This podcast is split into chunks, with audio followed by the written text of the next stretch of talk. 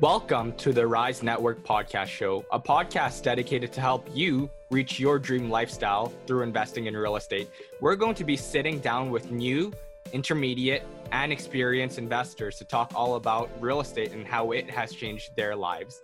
If you're looking to scale your portfolio or even just get into real estate investing, you're in the right place. Make sure to tune in. Hello, everyone. You are listening to the Rise Real Estate Investing podcast with your host, Austin Ye. And Mayu, what's going on, everyone? It's great to be back here. Austin did a pretty shitty preamble last time, but we're not going to let that happen again. It's because I actually forgot my mic. I, like, people probably noticed, but like the audio was just so tuned down in that one. what's going on with you, Austin? I'm getting close to retirement now. So it's from the time we're filming this, probably about seven or eight more business days until I'm completely done with my full time job. Holy Very shit! I didn't realize it was that close. Yeah, I mean, time's been passing by really quickly, and the the good thing is is that the wholesaling business has also been picking up.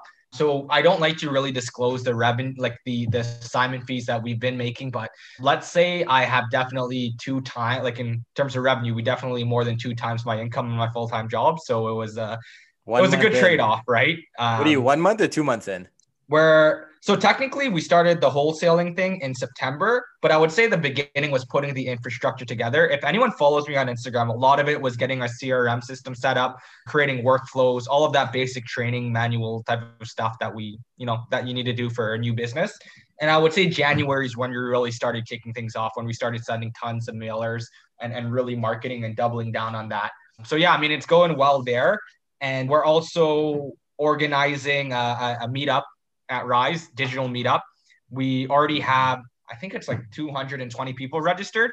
Yeah, we're gonna we're gonna be capping it at 300 guys. I like even though it's a virtual event and like in theory there's no reason to cap it, it is still it becomes a logistical nightmare if we have way too many people in the event. So we are capping at 300. So we haven't really advertised it too much either. But whoever gets the next, I, I, posted on my Insta story. But I mean, as much as I'd love to believe that all 200 people came from me. so anyway, so if you guys haven't gotten your ticket, you, will probably only have another day or two to like get the last few tickets that are out there. Um, so make sure you guys do that.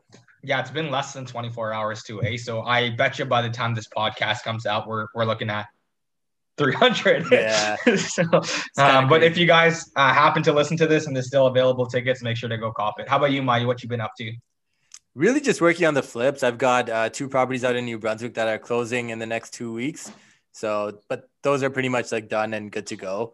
And then the flips, we exited our Belleville flip. I'm not going to say the numbers yet because it's interesting. Someone that listens to our podcast made an offer on the house actually. Okay. Um, did, did you get the deposit though?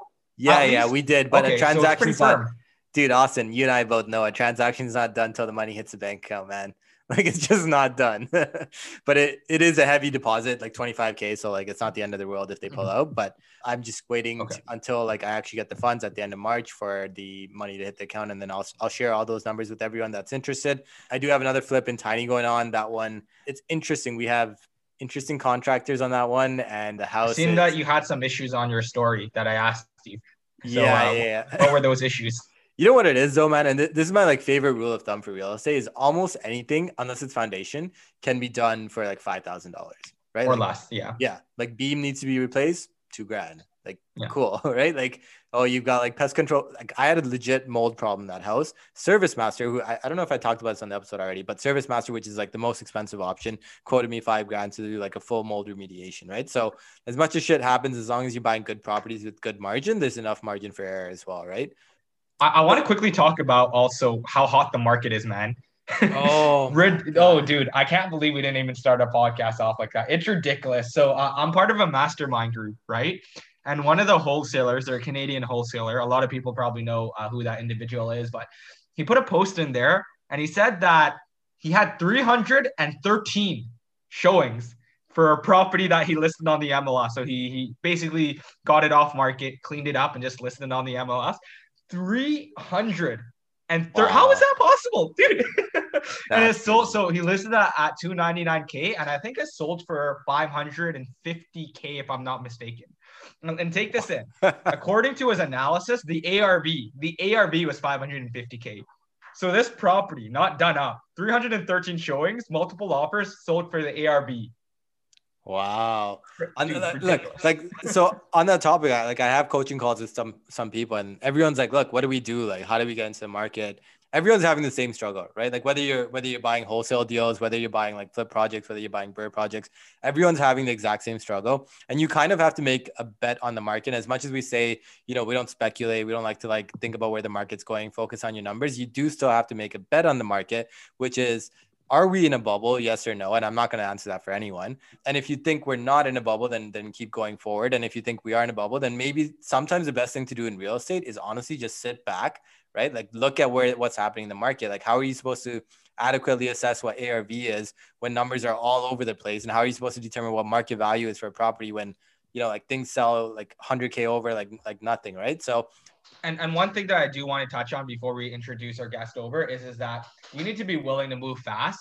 A lot of people are just oh I want to go back, run the numbers, think about it for a night, come back the next day. And that's wow. how buying a house should technically be because it's one of your biggest purchases in life, if not the biggest purchase in life. That's how the home buying process should be. But let's face it, that's not what it is. And if you play like that, you're not going to be able to get deals because deals are not something yeah. that you sit, think about for two or three days and come back. Because by the time you come back, it's gone probably gone within the first 24 hours. we can go on and on about how crazy the market is, but part about part of this crazy market is being creative, and we know some creative people in real estate, and that's actually our guest. We're going to transition into our guests.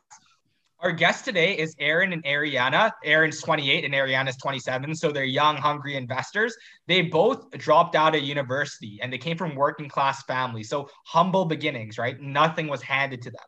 And they really uh, worked as a strong team together as a couple to solidify their real estate business. So they went from working 50 to 60 hours in minimum wage jobs, working in things like restaurants, to now owning over $13 million in assets under management. Ridiculous. And how they're able to do that is they do quite creative strategies, right? So they do a lot of Airbnbs and they're able to more than double the revenue from the typical investor. So we talk about all of those creative strategies that they use, as well as dig into their background story on how to get into the real estate world with not that much money, just grind, hustle, and passion. So this is going to be a phenomenal episode. If you're new to investing, you need to tune into this. And if you're experienced in investing, you're still going to learn some creative strategies to maximize cash flow.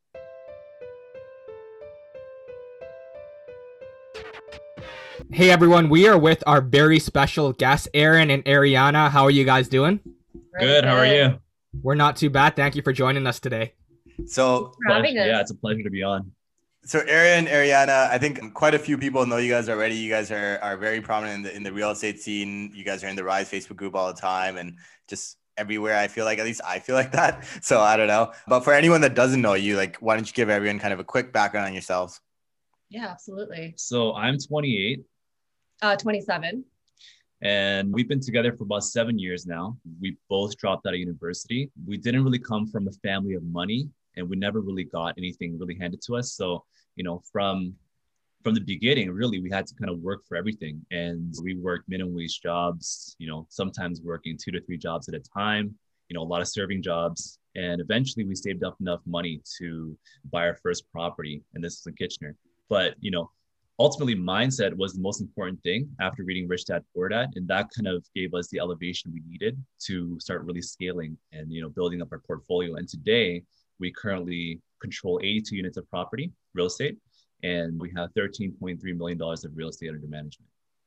That's that's phenomenal. I think our viewers really love this type of story, right? Like starting from middle class, nothing handed to them, because that relates to a lot of people and then building up this kind of real estate empire a couple years down the road. So let's really just dig back into the past and and and go through that journey so our viewers can go through that journey with you. Where did it all start? Where did it all begin? Tell us about your background and, and how you guys started to get involved in real estate. Sure absolutely. So when we first started well before all of that aaron and i when we met we were we've known each other since high school and then we reunited again when we started working at restaurants together. We knew of each other in high school right. but like i was one year older so it you know we never really spoke. Exactly. we, it was like kind of like oh i know that girl because i saw her in the hallway but mm-hmm. you know we mm-hmm. never had a conversation you know? Mm-hmm. exactly. And then we ended up working at a restaurant together. That was actually after i came back from university first year. I didn't decide to go back. It just wasn't the right path for me. So when i got back to uh, to toronto i just started working because what else are you going to do right and then that's when aaron and i met again and shortly after that we became very good friends we shared a lot of great communication and great conversation we shared a lot of the same kind of values which was great. And then shortly after, we started dating.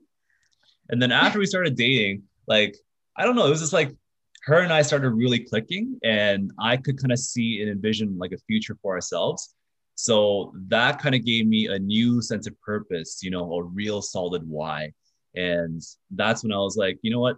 Screw university. I'm going to drop out. And I dropped out in my fourth year of university and I decided to cut my losses short. I was like, there's no point going to school for another year. That's another year of my life that I have to invest into getting my degree that I know I'm not going to use. Mm-hmm. And, you know, it's another year of OSAP that's, you know, being added to the bottom line. Right. So I was already in debt. Right. But I was like, you know what, screw this. I'm out. So I, I, I dropped out in my fourth year and, you know, I started working as well. Mm-hmm. I think you only had like a semester or something left. No, I, I, had to. Oh, I had wow. To semesters left. So I was like halfway into my first semester. What, what were you studying? Like, yeah. and yeah, what were you what were you studying? I was studying economics. Mm. Mm-hmm. Wow. Okay. So at this point, you kind of because it's it's interesting that you say that because I think there's a lot of like if you look at like Graham Stephan, Meet Kevin, those guys. I think I don't think they went to university, and I think they they all kind of follow the same trajectory. But I think if you if you don't necessarily go to university and you're young and you're ambitious and you're hungry, you like that extra four years could completely like propel you at like an exponential rate by the time you hit like 25 and everyone else is just getting started, right? So good on you guys. That's definitely a big leap of faith though. Like I'm just curious, like what was your mindset? So at that time, you you dropped out of university, but like what what was your goal at that time? Mm-hmm. Well, my personal goal was, you know what, I have to create some kind of foundation for Ariana and I. So I kind of knew well, I had the I had the great fortune of actually reading Rich Dad Poor Dad in grade eight.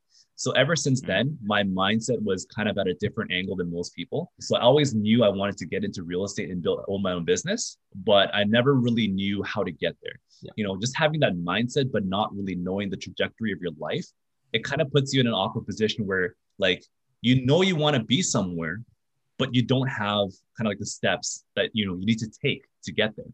So I was like, you know what? First of all, let's not waste any time. Let's start working. So I started working for my parents. They own a cafe in North York and they paid me minimum wage. You know, I'm thankful for that, you know, because it's like I didn't have to go through the whole process of job seeking. So I kind of had something that I was doing. And, you know, in Ariana. They needed the help as well, which was great. I mean, the timing worked out. Obviously, in the beginning, they weren't thrilled that he was leaving university, just like I think any kind of parent would feel that way. Yeah. But I honestly thought my dad was going to kick my ass. Asian, Asian, parents, yeah, they're like Korean parents, like they're like, you're not going to get a degree. Like, what the hell is wrong with you? yeah. yeah, I think the pressure of Asian parents are is really there when it comes down to going to school and getting a degree and all of that, and getting yourself a nine to five kind of job or something stable so it comes to a surprise to any kind of parent to for their for their child to drop out of university and, and be in sort of like this uncertain limbo of a time. So that's kind of how we started. And then we were working those minimum wage jobs. I ended up joining aaron at his parents cafe. And then later on they ended up opening a beauty store as well which i ended up managing. Both of us oh we actually started living together shortly after yeah. we started dating. She moved in with me into my parents' house. We won't go too, too deep into that, but ultimately, you know, we both had minimum wage jobs, and you know, we just knew that we wanted to get to a certain point. We just didn't know how to get there. Mm-hmm. So we're like, you know what? Let's set a strict budget. You know, extreme frugality. Austin, you're a huge proponent of that, and you know, that's kind of like what mm-hmm. laid the foundation for us. Mm-hmm. So I was making like two grand a month. She was making two grand a month, and we are mm-hmm. like, hey, we gotta save at least like 80% of this. Mm-hmm. So, I mean, yeah we weren't paying rent because we were we were living with his parents so we were hold on most people would opt to move out and start paying rent so you guys consciously made that sacrifice right you made hey, that man, freeload as long as you can right anyone who out there who's living with their parents you got a great situation, milk the shit out of that. Frugality tip 101. exactly. Exactly. Frugality I mean, 101. you don't get that opportunity when you're when you get older, and I think that's when when you are younger and you have that sort of time where it's acceptable to be living with your parents. It's a good it's a good way to minimize your expenses and really try to scale your income or grow your savings. So that's basically what we did. We decided that you know let's try to save as much money as we can. So we really didn't spend spend much money at all. We always ate at home or we'd share something if we ended up eating outside Oh outside. God. I remember going to restaurants and looking at the cost of beer, and I was like, "Oh my god, you know that beer is gonna cost like close to ten bucks. Yeah. Let's just get water." So we were very frugal. We saved up the majority of our income. At the same time, we were still paying for, you know, we were still paying for our phone expenses. We were still paying for OSAP, all of those things. But essentially, our living costs were very were very little. So it was easy for us to save save money even with those minimum wage jobs. And at the time, like we're working like 50, 60 hour weeks. And Mhm. when you're working that much, honestly, you don't get much of a chance to go out and spend money. Mhm. So if anyone's kind of like not making the kind of money that they're looking to make, just work more. And that's going to give you, that's going to force you to save more. That's so Honestly. true. Yeah. Very smart tip. Yeah. time. Yeah. And at that time, even then, our parents, or especially my parents, they were they were very, very against what, I was doing. So at the same time, while I was working at that cafe, I was studying to become a real estate agent. And then that wasn't for me. So I ended up doing studying to become a paralegal. So I actually finished finished the schooling for that. And the only thing that was left was taking the exam and and becoming a paralegal. But then that's when I sort of had a reflection where I was like, this this is exactly where it goes back to me dropping out of university in the beginning was I wasn't passionate about it. And even the fact that I was studying studying again to do something that I didn't want to do was because of the pressure that you feel from from your parents like what are you doing? The years are going by you're no you're not going back to school you're not doing anything except for working jobs. So what's your what's your next step? What do you what do you plan on doing? And at that time like you i didn't know what i wanted to do. And i think that's the same with aaron we didn't really exactly know where where we wanted to put it put our money towards uh, what we wanted to end up doing but Similar to me, she was like at 95% of the finish line and she just decided, okay, you know what? I'm not going to take the exam. Yeah.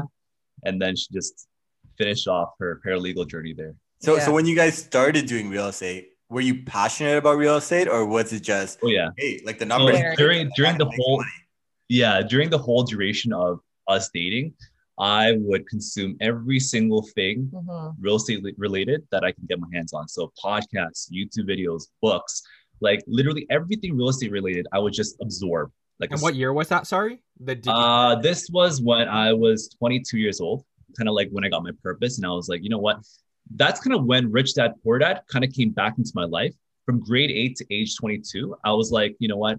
Let's just go through the motions of school and you know university and do all that stuff, but it never really kind of took shape. You know what I mean? So after I turned 22 and kind of got my purpose and my why, I was like, hey, let's go back to my roots. Let's go back to everything that I kind of started and solidified my mindset. So I reread Rich Dad Poor Dad, and then I was like, you know what? I gotta get passive income, and I have to invest in real estate. So mhm. that's when you know I started really kind of diving deep into the world of real estate, educating myself because I realized that I have all this time until I get my nest egg to kind of start investing in real estate. Mhm. So in that time, let's educate myself, you know, and put that time into really kind of solidifying my knowledge and my awareness of real estate investing so that when it comes time to me actually implementing the action, I can take, you know, big steps forward. Mhm. So I want to just lay out the landscape. So you guys dropped out of university. Mhm. You're working minimum wage jobs. You have a shit ton of debt trying to find your purpose. How the hell did you transition into getting into real estate? Because some people that reach out, I- I'm sure you guys know as well, when they reach out, they're in a you would say even a better situation than you guys were when starting off, right? But they still don't know how to break in. So how did you guys make that transition into real estate? So I would attribute a lot of the success to extreme frugality, kind of just making the most of the income we were making. So after our minimum wage jobs, we're like, you know what? Frugality works. We saved up 30K, but we also have to raise the threshold of our income. So we quit working for my parents. You know, they were a little bit upset, but ultimately we are like, well, we got to raise our income. So we went back to serving at restaurants So we were working 50 to 60 hour weeks there as well, serving at two to two to three different restaurants. And that is mostly tax-free income, you know, tips, right? Cash money. Yeah. so like combined, we're making a little bit over like 10,000 a month, Mhm. you know, Wow. almost Yeah. 16 yeah, Mhm. exactly. Um, And then we were sort of flirting with real estate a little bit uh, while we were working in those restaurants. We were looking into properties in Chatham, Kent, North, North, was it North, North Bay? Bay. Yeah, Yeah, North remember that. Bay. We were actually going to see those properties too. So we were sort of flirting with the idea and we put in a couple offers. Uh, all of them got rejected. And then, No, so one actually, we were like, basically the, the seller wanted like 225 and we are like 220, but then we are Oh, like, yeah, no, I don't want to like- pay that extra 5,000. Yeah. So we just like, we were stuck. screw it. We And were we, really we, we abandoned the whole, like the whole thing and just, Exactly. So my family and his family were aware that we were getting into the real estate world and that we were getting into becoming more interested in real estate and we wanted to start investing. Um, and then that's when my aunt actually brought something interesting to us, which was she said she had a friend who was wanted to go back to Korea and she had this ginormous house that was over 5,000 square feet.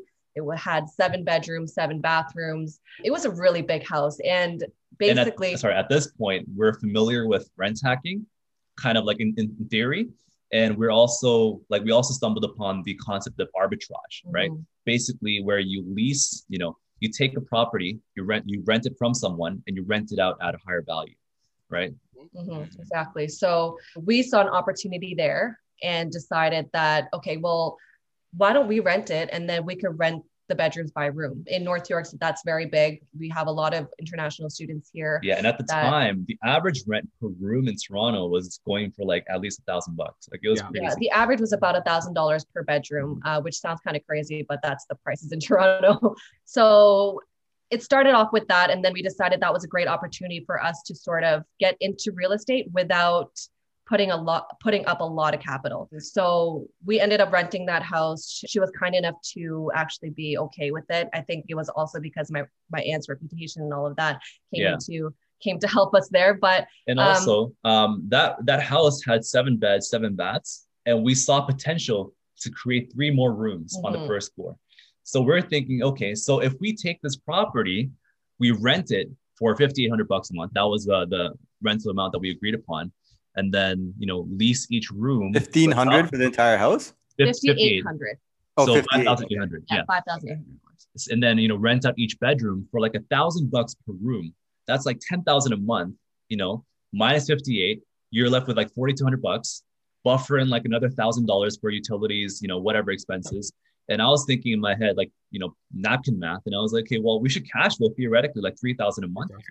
Mm-hmm. You know, so we took those Yeah. ten bedrooms, we furnished everything. So it was kind of like our first deal, quote unquote, that we did was kind of like diving into a tenplex, essentially, right? So we furnished 10 rooms, started doing the screening process for tenants, and we got to the point where eight of the rooms were rented, but two of the biggest rooms, the ones with like jacuzzi, the jacuzzi bath, the huge like walk-in closets, those were not renting, Mhm. right? Because we wanted like 13, 15. We wanted I, we wanted 13 to 15 depending on how many people like if it was double occupancy it'd be 15 if it was single it'd be 13 but we couldn't lower the prices from there because then you would be level with all the other bedrooms They'll get upset. Yeah. exactly just what it Imagine that conversation. It's like, how much are you renting for? Well, thousand. how much are you renting for? Oh, shit, me too, man. It's like, okay, well, your room's like twice my size. Yeah. Got pissed, you know. We didn't want that going on, so we're like, exactly. let's let's keep our standards. Let's keep the rents high. But it wasn't renting, and we had vacancy. So we're like, hey, so what do we do now? You know, we're bleeding.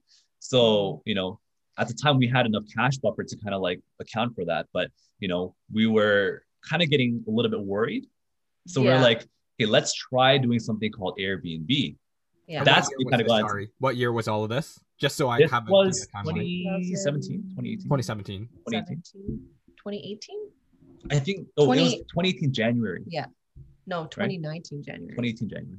2018 January Yeah. Wanna So a lot of hustle between, and then Yeah. finally let's move out. Okay, gotcha. Exactly. Yeah. Exactly. So, well, in between there, we we had moved out when we started working at the restaurant. When we said that we weren't going to be working at the cafe anymore, that was when Aaron and I decided to move out, really increase our income. And although we did have a rent, I still had my sister living with us as well. So that that helped us. So we saved a significant amount of money, I think. And then going when- back to the house. yeah, going the back whole to the house. Airbnb thing. Oh man. So basically we had furnished the whole the, the rooms for, you know, we were catering to like the student market. So like the furniture wasn't fancy. It didn't look that great. It was like really basic, cheap bare IKEA bones, like you know, no frills, you know, no no color. Hey, you got to go on a budget. Exactly. Yeah, I Well, mean- on a budget, right? So we're like, okay, so we got to repurpose this for Airbnb. So we dismantled all the furniture in those two rooms. We refurnished with, you know, whole new things, and then we took so we photos. made it we made it all Airbnb friendly. Um, I was a little bit concerned whether Airbnb and room rentals were going to coincide well together, or if it was going to create any more issues. In, in Mm-hmm. yeah, that of, was another thing that we're, Yeah, that worried was- about because yeah. you know, we we're worried that some of the tenants might be like, "What the hell's going on here?" like you get new people inside the house every however however many however long the reservations are, right? So that was so we had that conversation with we them did. too. You know, We we, kind of sat down with everyone and said, "Hey, listen, you know, we plan on doing Airbnb here, so you know, Mhm. you're gonna see new people in and out. Mhm. Like, if anyone has any objections to this, speak out." But- But, surprisingly, no one had any Yeah. objections. They're like, you know what? true. We're living in this big ass house with a whole bunch of other people. Like, we're already in a situation where we're seeing new people every day. So whatever, right? So they're cool with it. Then when we started Airbnb, at first a little bit slow to take off. But ultimately, what happened was, you know, we started getting a few more bookings in. We're brand new hosts, Mhm. and then after about a month, we became, or a month or two, we became super hosts, right? so we started we put up the airbnb in april. And then we got our superhost in july. So a couple months which is pretty quick for in general in terms of airbnb and becoming super superhost generally it takes a little bit longer. But i think having two rooms and having two listings really helped in being able to get that airbnb status quite quickly but we had our doubts i mean we weren't right in the city this is like a residential area we weren't positive that Airbnb was going to do well. So even starting that from the beginning was a risk that we decided was well, we had to do something, right? So it was either just wait and get a long-term tenant or try something and maybe it will work. And if it does work, then we may be looking at something much bigger, right? So Mhm. which is actually what ended up happening. Yeah. So and that- eventually, after we got a super host status, that's when the bookings really started rolling in. mhm, And those two rooms were generating 2500 a month on Airbnb per room. mhm, per Per room, room? Wow. Per per room. room. Oh shit. That cash flow was much Yeah. more than three grand. I'll tell you that. Exactly. Yeah. So then, so then, you know, before we knew it, our, our total revenue for that house was like over, Over 12,000, Yeah. 12,000, 13,000 a month. mhm, So our cash flow was like well over 5,000 a month Mhm. just from that one property. Which And, was and no down payment, just really No it's first down class payment, and furnishing. First class and furnishing. Yeah, Right. first class and furnishing. And So given everything, I mean, with the monthly utilities and internet, we were looking at about seven thousand dollars in monthly expenses. Mhm. 7,000 a month. Yeah, seven thousand dollars a month in monthly ex- expenses. So even then, that was a big risk for us because there's no guarantee that you're going to be able to get these rooms rented out. And seven thousand dollars is quite a big overhead expense to have, especially when you're starting in the beginning. But that's I think that's where Aaron and I just having each other's company and being able to support each other was a really big was a really big aspect for us. We and I think that's kind of when we had a huge like turning point, and it Mhm. was like that's when our teamwork was really solidified because Mhm. I realized that I was very good at like the the concepts, like the the big visionary, you know, the ideas, right? And then she was like, I was not very high detail, right? I'm kind of the guy who was like, hey, let's let's do this thing, and then I just walk away. you know what I mean? And then so Ariana, being the perfectionist that she is, she's very like high oriented. So she's the one who kind of like fleshed out the operations and really kind of like nails down like what needs to be done. And then I kind of give more of the direction on how it should be done. And that's kind of like we realized that that teamwork really helped us make this property a big Mhm. success. like i think i think for me it's always it's always difficult to take that plunge just because if it doesn't work out then i would feel so guilty about it. Or it's just it's it was hard for me to take that plunge but for aaron it was much easier. For him it was like the numbers make sense. I think it makes sense for us to do it. And for me it was like well the numbers do make sense. And if i can make the infrastructure work then we can we can do this. So thankfully our airbnb did took off. We did we did really really well that first summer. And then pretty much um, consistently well all throughout that year. So that was when we we decided, well, we should we should Well, yeah. And then so, you know, that that property was generating like five, six grand a month. And then we're still working our jobs. So, Mhm. you know, now we're making like 15, 16,000 a month. Nice. That makes it a lot easier to save up. So the next step we took was actually buying real property. Mhm. So we had saved up, I think it was like 150,000. Well, before all of that, we had started another business, which Oh, yeah. was a salon business. We did, you know, permanent makeup, eyelashes, all that stuff. Mhm. But Like Aaron, With- Aaron, you did that too. yeah, man. That's said that's we, so- eyebrows look so good.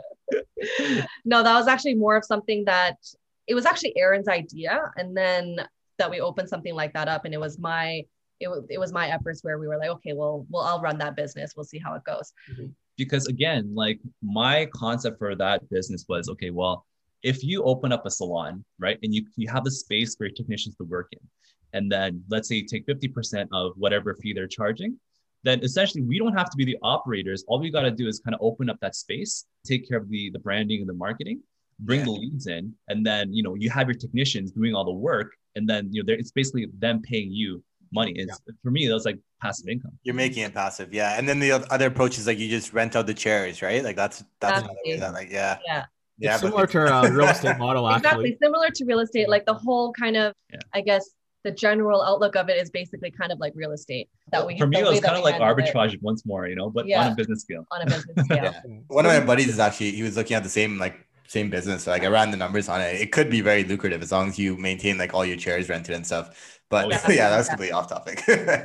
yeah but we started that business and then you know at that point i had i had quit my job it was just too much we we had to focus on growing the business growing the airbnb and focus more on i guess our careers rather than just our jobs so yeah, I mean, and then you know, we we took that salon salon all the way to COVID, Yeah. and then you know, March of 2020, they were talking about shutting down the city. So we're like, oh crap, like what do we do with our salon? mhm. And then that's when we were kind of like forced to close down our salon, and you know, we are locked down for a few months. But Mhm. ultimately, we and long story short, we ended up closing down the salon for good, and we decided to We just just- liquidate. yeah we decided to liquidate Mhm. and we just went all all in into real estate so i think that was a really big a big lesson for me at least or a big eye-opener was the it was a fact good that learning experience. it was a very good learning experience but even just being so vulnerable to these government rules like when they decide to do a lockdown and then you can't operate your business anymore that was a huge thing for me. And that was a huge eye-opener like you have no control. Mhm. essentially you have no control over over this anymore. Like you can't, you cannot build any more revenue because at the time we were a service business. So that was really tough it was a it was a hard decision to let go of the salon but it was i think definitely the right decision for us Mhm. Mhm.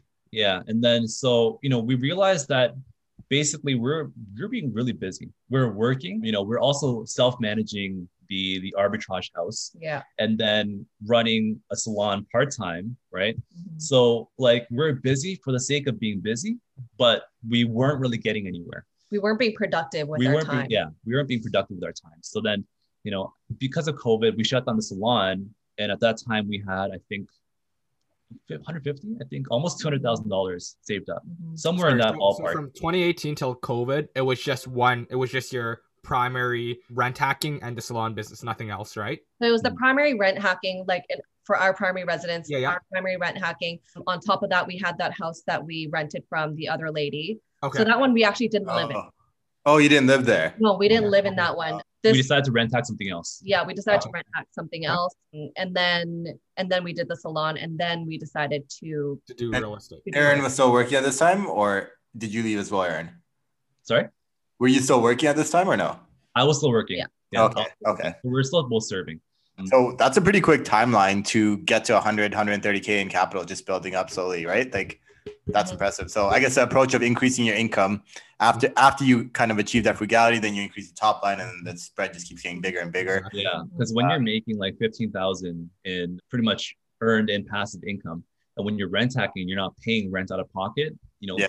that, that that starts adding up really quickly. Yeah. So you know, we got to that point, and we're like, okay, well, we got to buy real estate. So using our savings, we bought our first duplex in Kitchener. This is already turnkey. We're like, for our first property, let's not, you know, invest too much anything time, do anything crazy. Just buy something turnkey and Mhm. put on Airbnb.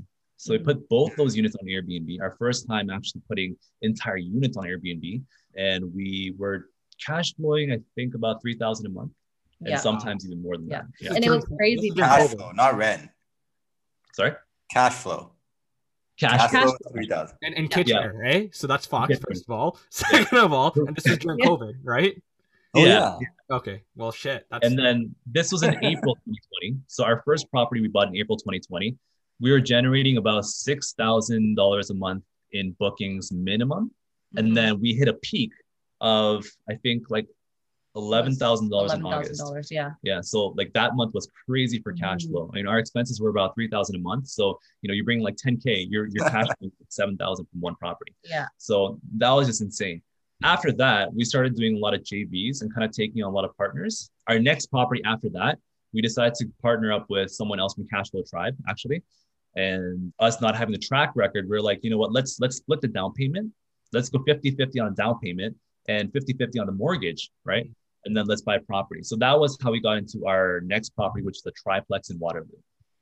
So it was it was a lot of JVs after that. After we've done that uh, our first property, and then we did that triplex. We did a couple more JVs and a couple more triplexes in Kitchener, and then Oh yeah, I want to touch upon that one. So basically, at this point, we're like, okay, well, we're running out of savings. We're running out of funds to actually Mhm. put into properties, so we got to get creative.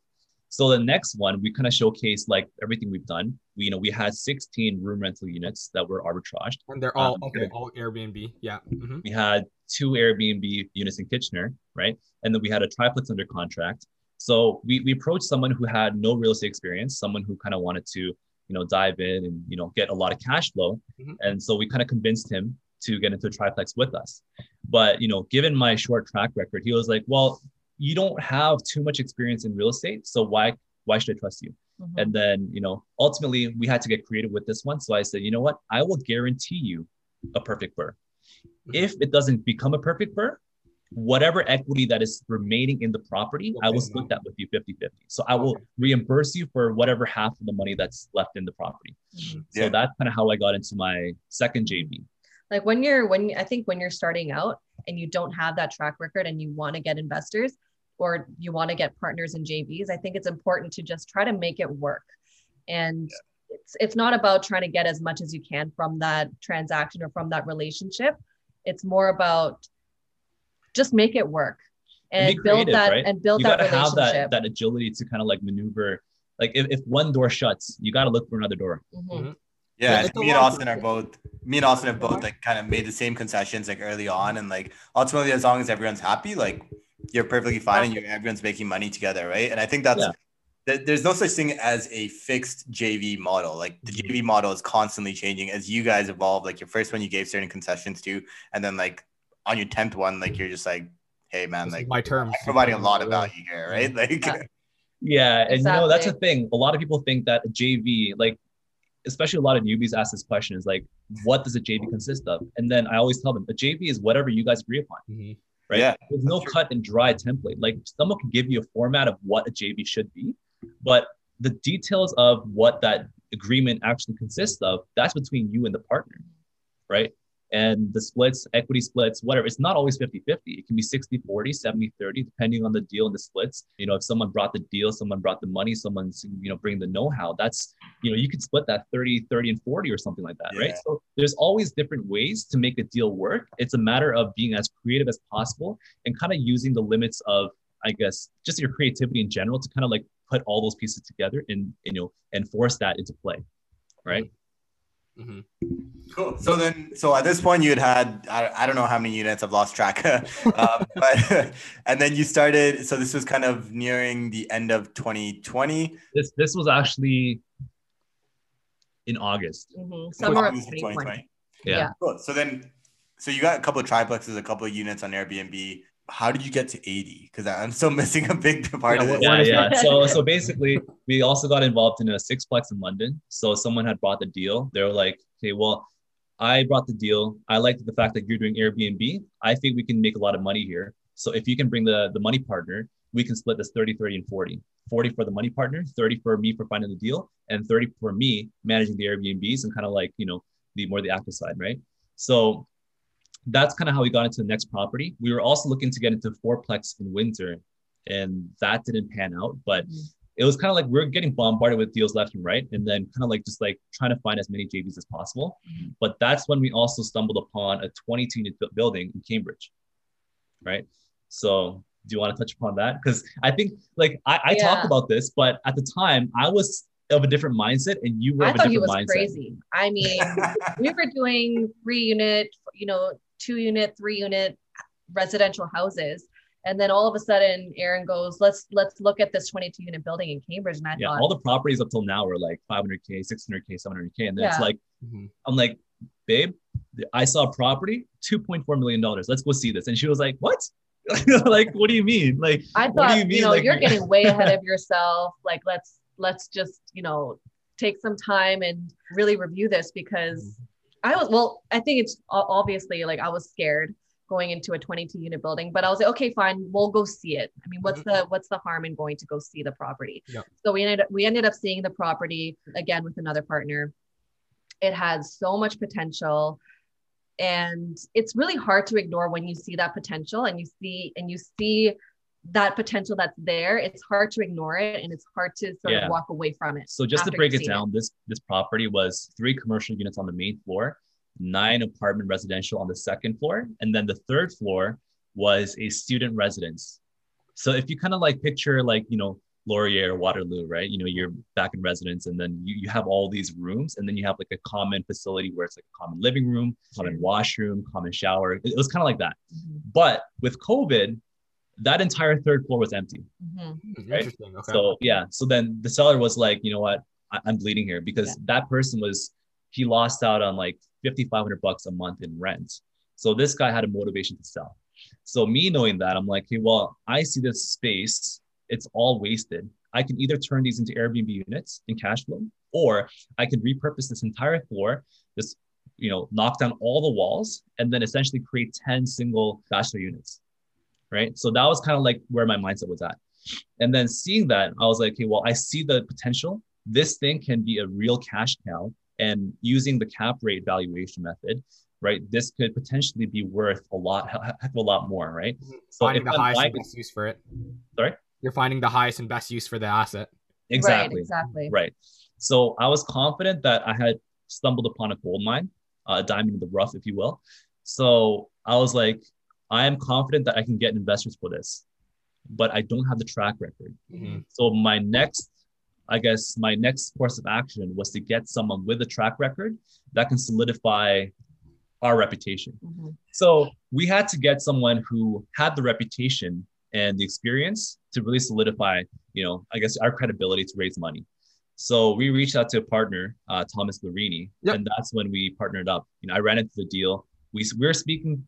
We've been speaking together since like January of 2020. So we kind of had like a, an established relationship, but we're like, you know, let's jump on a deal together, right? So because mm. you're on the sidelines, you were like, you're kind of like watching the whole thing. So I think it's more interesting to see like what you're thinking as well. Yeah. Well, my major, my main concern was how are we going to get this financed? Yeah. yeah. property. You have vacant units. It's got vacant units. For sure. You know, even if you were to, cl- even if we we are to close on this property, we're going to have to. There's going to be a burn rate that yeah. we're going to have to go through. So, and I thought, we do we have enough experience to do something like this? There's a lot of there's a lot of questions that go on in your head when you're dealing with something that you feel uncomfortable with. So when he when he started talking with Thomas Larini and trying to make this deal work and say he was saying that basically he doesn't have the track record, he doesn't have the experience, but he's going to find someone who does have that track record, who does have that experience that's going to be able to make this deal work. So he thought, I have the deal. If I can find people to make this deal work, then we can become a part of this deal. Mm. So that was a really big, I think, a huge mindset change again from there was basically. So for anyone listening to this, if you don't have the credibility or track record, that can also be leveraged. Yep. Just find a good enough deal, mm-hmm. right? Yeah. So I told Thomas, I said, "Hey, listen, this is what I have. These are the numbers. What do you think?" And he was like, "Oh, damn! Like this is a really good deal." And so I was like, "Okay, well, you know what? I want to use your credibility, and I want to partner with you on this. So I will take 20% of the deal and then you take 20%. We'll, we'll offer our money partner 60%, you know, because it's a large property. Yeah. So, you know, you can get 20% for doing pretty much nothing, right? Just like kind of like piggybacking me on the deal. And then for the network. For the network, right? Yeah, because network is huge, Yeah, right? yeah, I'm sure yeah. you guys know as well. Like network is is everything. Mm-hmm. Yeah. And he played a really big role in raising the money as well. Because when we have conversations with investors, you know, oftentimes the first thing when you know they're interviewing you, it's like, well, what kind of experience do you have, right? especially Like- in apartment space because now you're trying to raise money for an apartment right not two two units three units yeah it's like why should i invest with you? Mhm. right? So then you know we would have these conversations together. Thomas you know being who he is he has an extensive portfolio in canada and he's living in you know california right? So it's like it's, it's kind of eye-opening right? Like you have the right systems you can make things happen. So anyways long story short we went through a whole bunch of money partners and you know we pitched the idea to a lot of people. And eventually we partnered up with a company called blue veil and they had a whole power team of you know legal assistants Mhm. finance account managers you know this and that so like that was kind of like a, a Wow. nice like yeah it was a good power team to work with um, they Mhm. bought the capital they were 60% on the equity side i got 20% thomas got 20% and we made that deal work Mhm. Yeah. So to So- give so- a little bit more insight, we had this under contract since September of 2020, and we ended up closing on it on January this year, 2021. So mm-hmm. it was a long, it was a long time running. Like it took a lot of time to try to get investors, investors falling in and out. So it was a tough, it was a tough deal to to do, but very satisfying when you get it done. it's very interesting you guys have a special skill set where highest and best use is higher potential for you guys versus a lot of other investors because you guys can force revenue up through Airbnb short-term rentals, right? And that seems to be kind of your game plan and strategy that you're leaning towards. So that brings me to the question. Long-term rentals or short-term rentals? I already know your answer, but is there a reason why that you're leaning towards short-term rentals over long-term? So that kind of question is more like an apples to oranges, you know, comparison. There's nothing really that we have against long-term rentals. We like long-term rentals because it, it creates a solid foundation, but we like short-term rentals for the fact that you can really kind of push the, the revenue up and the cash flow. And one of the biggest things with short-term rentals is the element of control, Mhm. right? As an investor, you want to have control over your property. You want to be able to actually like, you know, you want to be able to have full control over your property and i think i think when you do long-term rentals you sacrifice a lot of that control over to the tenants because Mm. That's just what it know, is in Ontario. laws- exactly the landlord Yeah. tenant laws aren't exactly in the landlord's favor so with all that in consideration we just i especially for me i think control is is a huge aspect of airbnb and that's why i love it so much you know even something like not being able to bring pets over to your place you can't really control that you can't really enforce that as Oh, a as to a long-term And if tenant a tenant's Exactly. smoking your unit, there's not really not much you can do. Really. Exactly. Like even if you try to evict them, it's like, well, they have the freedom to do what they want. And the landlord-tenant laws are skewed in the tenant's favor. And if they're smoking in your unit, there's really not much you can do to get them out just for that reason, right? But if for Airbnb, if someone's smoking in your unit, not only can you tack on additional fees for cleaning, you can effectively cancel the reservation without giving a refund.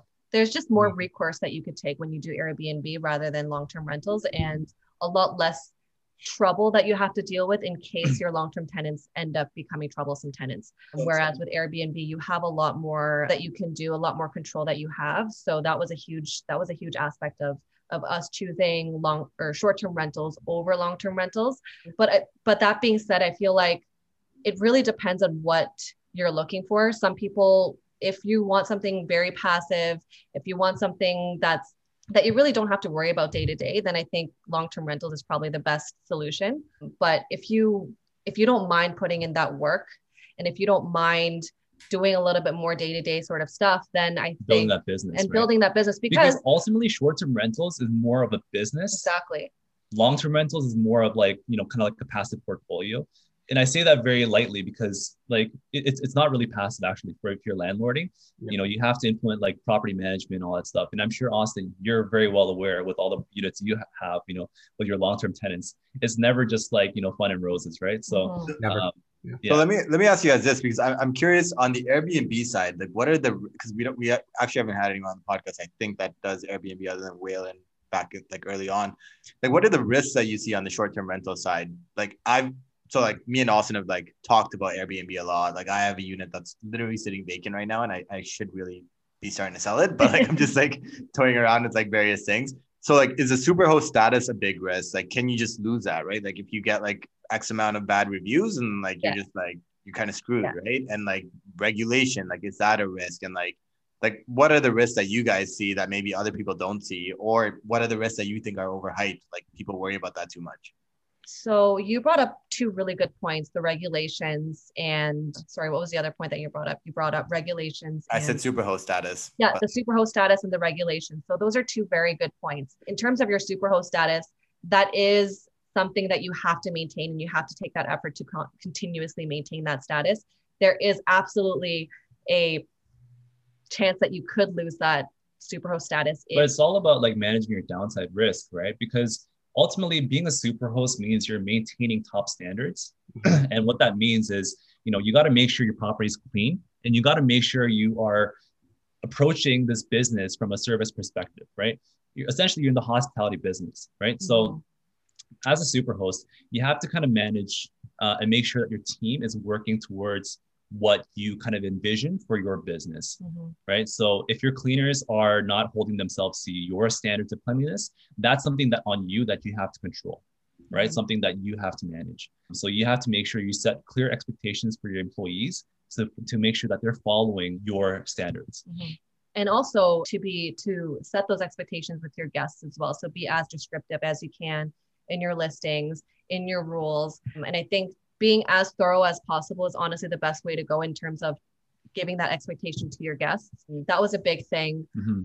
Because um, a lot of people like it's really important to kind of lay that expectation up front. Let's say your listing does not have parking, right? And you don't you don't list that clearly in your listing, then your te- your guests are going to get there and be like, well, there's no parking you know four stars three stars whatever but if you list it in in there saying that you know there is no parking spelled out for them then they're going to go into with the expectation that there is no parking right yeah. so kind of being upfront about the shortcomings of your listing first is very important yeah. it's like you know that movie eight mile where eminem at the last rap battle he's like you rabbit he, he basically dissed himself he's like you know these are all my shortcomings you know mm. tell me something i don't know already right so it's kind of like that approach. Like you, t- you got to tell your guests everything that's essentially wrong with your property or something that they're going to be able to expect.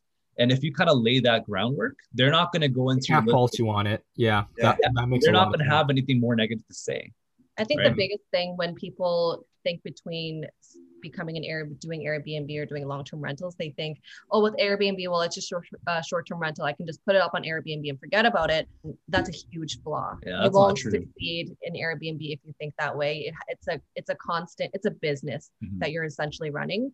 So you have to look at it that way. And then in terms of regulations, that's something that you have to look into. I, I see a lot of mistakes that, that a lot of new Air, uh, Airbnb hosts do is they set up an Airbnb, let's say Niagara Falls, and they don't realize that there is very strict regulations mm. that regulate Airbnb, regulate short-term rentals. And if you're not aware of those those regulations, then you could be tagged on with a huge fine.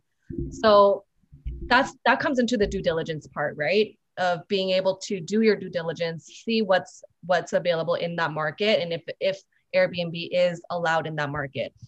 For example, with Toronto Airbnbs, we were very lucky because we only did it by room. So when the regulations came into effect for Toronto, we didn't we weren't very impacted because we were only doing it by room. And if if people don't know, there's you have a limit for Airbnb in Toronto. You can only do it six months out of the year.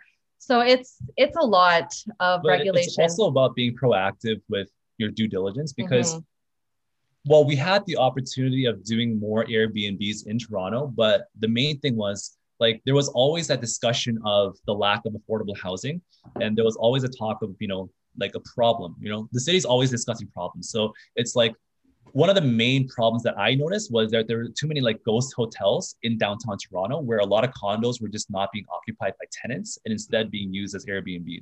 Yeah. So, you know, yeah. if you got to kind of think long term and realize that, okay, at some point in time, something's got to give. Yeah. Mm-hmm. Right. And then we heard rumors of regulations taking place in Toronto. So yeah. that's why we never kind of like, I guess, expanded here and chose to expand in markets where you don't have like other third parties that are actively against Airbnb. Same thing goes for Niagara Falls. The main reason that a lot of there's regulations and strict regulations for Airbnb in Niagara Falls is because there are hotels there, right? It's a tourist attraction.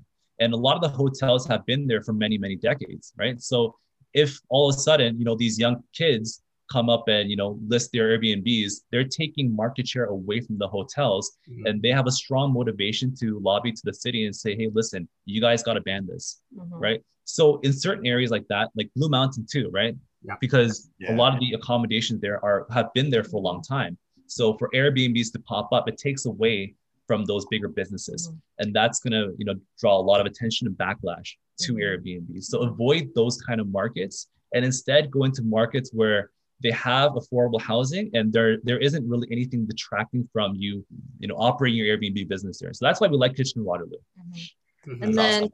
in mm-hmm. terms of other risks i mean especially with covid going on in the lockdown there's definitely you know and travel bans happening that was a big thing for for airbnb and short-term rentals basically when you're doing short-term rentals it's a, lo- a lot of it depends on people who are traveling most of the time so when there's a lockdown and when there's a travel ban you'll definitely see an, a decrease in in bookings. You'll get less people sh- booking for short-term rentals. And actually at a certain point the government of canada said that you cannot host short-term stays anymore. Mm-hmm. It cannot be something like you're you're doing for two nights or something and someone's just traveling over. You are not allowed to do that anymore. So you have to be able to adapt to that and adjust your business towards being able to ride that wave away ride that wave out. So for us we start we started focusing more on getting long-term bookings. So bookings that were 28 nights long. or longer. 28 nights or longer majority of our bookings are looking like that now. Because at um, that point they're traveling more out of necessity than just for like pleasure you know? It's like you can either travel for pleasure or business and we chose you know necessity and business right? Yeah. So a lot of our bookings we we notice that our, our our guests are coming for either relocating for work or they're in between like sale of houses. So, you know, they sold their house, their other house is closing in like two months or whatever. And it's like they have that period of time where they need a short term accommodation. Like that's out of necessity. And that kind of demand never really goes away. Mm-hmm.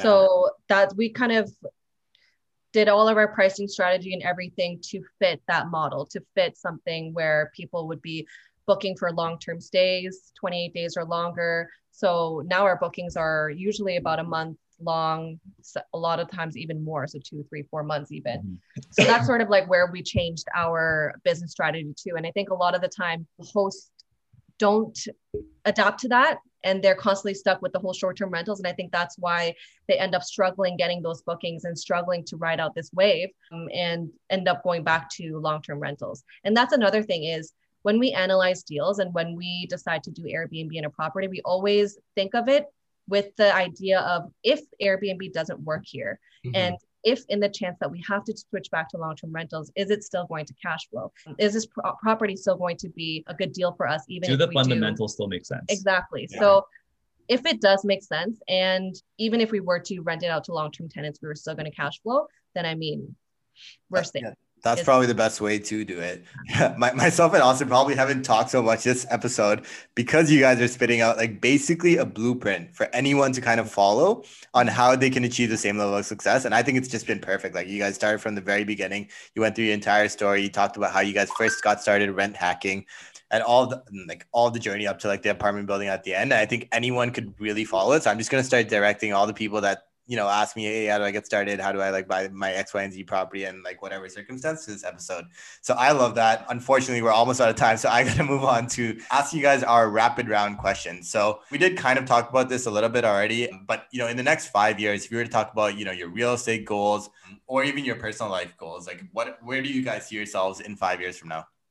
Uh, our long-term 10-year goal is to get to 1,000 units. And while that is a very lofty goal, we think with the right systems and the right power team, it's all it's about the mindset, right? Ultimately, your mindset is either the greatest liberator or your greatest prison, right? So, you know, kind of making sure you, you got to understand that life will give you what you ask for as long as you believe in yourself and know what to look for and execute, right?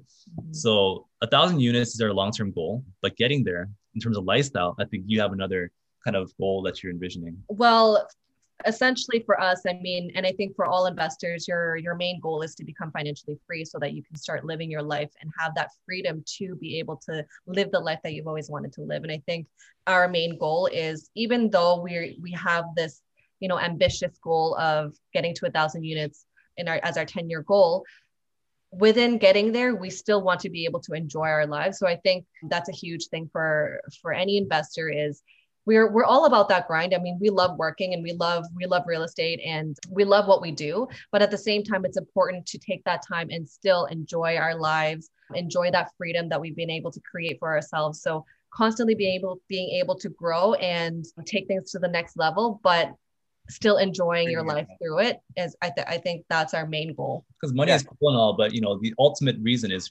the, the ability to have freedom mm-hmm. right? Exactly. yeah. you guys have you guys have some pretty cool cars so work hard play hard. That's another one of aaron's goals is basically to have a huge car collection so. Dude, that's okay. awesome. I like, I love like that. Reality and then just like yeah. Yeah the second question is if mm. you guys won $10 million and you had seven days, only seven days to spend it, what would you spend it on? You can't spend it all on real estate. Oh my gosh. We can't spend it all on real estate? No. okay. Can we private lend? Shit. That's real estate technically. So Oh man, if we had to spend it, like if, if we're glorifying hyper consumerism, Aaron was spending on his cars. There you go. oh man, oh man, no, no, no, no, no. But we would definitely like to buy a nice house to live in. If we had to spend it. I mean, that's technically real estate too. But if we're spending money not for the purpose of investing it, I would just kind of buy a property to live in, right? Not for the cash. And rent hack, uh, not rent hack, and then house hack. yeah, yeah, yeah, house hack, exactly, and then live for free. the funny uh, thing is, real estate investors always struggle with this question. Like, what? We can't spend it on real estate? yeah, I mean, you totally caught me off guard there. Like, I was that thinking point, that, it's like, you know, what, what do you spend it on? I mean, I think I think another good way to spend that ten million dollars would be to buy businesses. Yeah, that could be too. To buy businesses and that's um, you know, investing though. It, well, it's investing, but not real estate. Not real estate. Yeah, not real estate. oh, fair point. Fair yeah, point. It's, it's still oh, investing, geez. but it's not in real estate. So I think buying businesses would be a big would be a big aspect of if we can't purchase any if we can't invest in into real estate, then I think investing into businesses is a good way. Um, and then I would travel a little bit. I'm not going to lie. I would I would spend that money on traveling a little bit buy Pokemon cards. Once you get down to like actually try, because I was I was doing the math with my wife, and we were like, okay, like even if we travel for a full like a year, how much are we really gonna spend? And like exactly. even if you, like if you budget like a hundred k, you're like, there's no way, there's no way I can spend like reasonably like a hundred k unless I'm living in like five star hotels everywhere I go, and you just don't need that, and like eating like mm-hmm. bougie meals everywhere. So like forty grand, 40, 50 yeah. grand to travel the world for a whole year. But yeah. even, you know, some people think that traveling or doing any of those things or spending money on yourself is like a waste of money. But when you when you travel, it's also an investment to yourself too, oh, right? Yeah. Because there's so much experience that you that you that you experience there and so many memories that you make. And what's a life without that? I mean, yeah. even if you have all the money in the world. I mean, off topic, have, for the purpose of debate, the only thing I say to this is that because like my wife's like really big on travel, and like it's not like I don't enjoy travel, like I do, but there's always like an opportunity cost. So when you spend, oh, for example, that when you spend that 40k at 20 years old, right, versus when you spend it after you've reinvested that 40k at 20 years old and made it into a couple million at 35, then like you know Africa's always going to be there, and like Europe's always going to be there. Yeah. And, like that kind of thing. So I, I, think there are some things in life that you can't look at financially, and traveling yeah. is one of those things, yeah. right? It's experiential, or, or for me, like I fall in the same boat as you guys, is it, in the sense that every time I went traveling, I pulled something away from myself mm-hmm. that I didn't know before, or got perspective, exactly. right? And, and it was yeah, I wouldn't trade all the or, uh, trade money for it. I was gonna say I wouldn't trade any money in the world for it, but I probably would. Give me back in not gonna lie. back in 2018 yeah. or 19 or something like that, I, I made an agreement with my wife where I said for every property that we BRRRR, we'll go on a trip, right? And yeah. this was when like it was like slow growth, like I wasn't like buying like a shit ton of property or anything like that. And then like so 2019 I did that, and then 2020 we just went ape shit because we were on COVID and like you just keep buying real estate. There's deals everywhere, and then my wife was like, "So like, how many trips do you owe me?" And I'm like, "Well, okay, like I obviously can't like stick to that rule anymore. Like this is just getting ridiculous." uh, okay, so the final question: If you guys could have dinner with anyone, dead or alive, who would it be and why?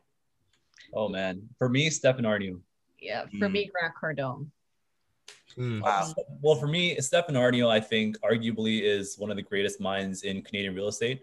I'm upset that he had to, you know, pass away Passed so early. Yeah. It would have been a great pleasure to have met him and speak with him and kind of pick his brain because I think the way he thought was truly unique and was very kind of like Robert Kiyosaki esque, if you will. And then for you, and I think Cardone- reading, I think reading Stefan Aarnio's books really Oh, yeah. also took us to the Mhm. next level because it really gives you a lot more perspective. Especially money his people book, deal. Money People Deal. Um, that really broke down what real estate is all about and how you can leverage all all of those areas, right? So that really took us to the next level, and I think that's why Aaron really yeah because if you really so dissect you know the process of taking a deal from lead gen to closing there's Mm-hmm. really three main parts which is the deal the money and the funding the financing Yeah. and then the infrastructure the systems and the know-how of taking it from start to finish right so once you kind of understand how to put those pieces into play then you become the ceo of your business right because then you're the chief executive officer your job is to execute not be an operator and that's kind of like the distinction that i think people kind of get stuck on and kind of holds them back from scaling is because that they try to be the operator of everything they try to do everything. Yeah. Yeah. Basically. yeah And- and, and i think that no- I- yeah sorry go ahead Since no one else can see the video, like when you guys said money people deal, quite literally all four of us were just nodding our head. Yeah. That is a book that does Yeah. not get enough value. Like everyone talks about Rich Dad Poor Dad, and Rich Dad Poor Dad is a great book on the mindset. But when you're talking about real estate investing, JVs and stuff like that, Money People Deal is uh, it's a solid book. Money Exactly. People Deal and OPM is a is another great book too. Yeah, and because you know, as, as a real estate investor, you're just a professional problem solver, right? So, uh, I think Money People Deal, Money People Deal is a really good book that most people should read, especially if you're looking to be uh, a real estate investor and if you if you're looking to scale. hmm And Awesome.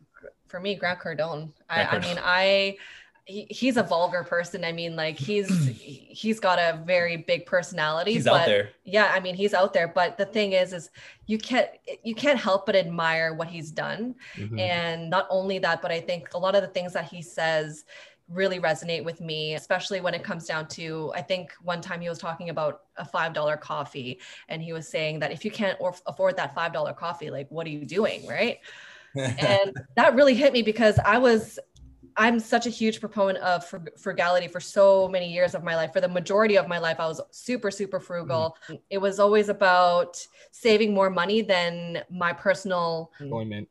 Exactly. So that was a big thing when I heard what he said, and he was saying, if you can't afford a five dollar coffee, I mean, what are you doing? Yeah, bigger problems. You have bigger problems. And then I thought, I that's that's so right. I mean, if I can't afford a five dollar coffee, I've got other issues that I got to sort through. So, and then it was kind of like getting outside of that scar- scarcity mindset and going into more of an abundance mindset that really changed that really changed our our entire Mhm. really and to, to expand on that point it's not to say that you know frugality is not important but i think kind of just like getting your mind out of that you know fixation of just always saving saving saving and not really like enjoying your life and kind of looking upon beyond the horizon it kind of like limits your capacity to really grow i think I think the big thing is like rather than thinking about, oh, I want to get that $5 coffee, so I got to save $5 to buy that coffee. It's more about, okay, I want to buy that $5 coffee. How can I make that $5? Mhm. Yeah, I think frugality is much more important earlier in your journey than later, right? And Yeah, early, like you have to scrape, save so you can invest. But once you afford yourself that freedom, it doesn't matter as much. Your time is more valuable. And also with frugality, I mean, it's all about being intentional about where you spend your money. And if you're not intentional, if you have really bad spending habits, then it's not going to reflect well when you start investing. So that is definitely frugality is one of the things I feel like everybody has to go through if they want to be good with money and if they want to be financially free later. 100% Mhm. Absolutely. Yeah, guys, thank you so much. There was a lot of golden nuggets dropped there, and your story is very inspirational. I've, I've chatted with you guys before, and I didn't really know your background story, but I'm truly very impressed with everything you've accomplished in such a short amount of time and with the odds pretty much stacked against you. So, for any listeners who are out there who are in a situation where they feel like, oh, they're not sure how to get into real estate, it is possible. Right, you just got to think bigger. You got to adjust your mindset. If that's one thing we can take away from this, although there were all of these details about Airbnb, it's the mindset shift, right? That's how you guys were able to accomplish everything you have. If people want to reach out to you, chat with you, how could they do so? instagram Yeah. mine's at eight at bay money Mine's at Airy U with two eyes. And we'll we'll drop that in the show notes below so you guys can reach out to them if you guys want. And again, thank you so much for being on here. It's fantastic. It was amazing getting to hear your story. And for those of you guys who are listening to this podcast, enjoy this episode, like, share it. I don't know if you can subscribe. Like, do whatever you can to support this podcast. it's amazing guests like Aaron and Ariana out here. And until next time, guys, invest smarter and live better.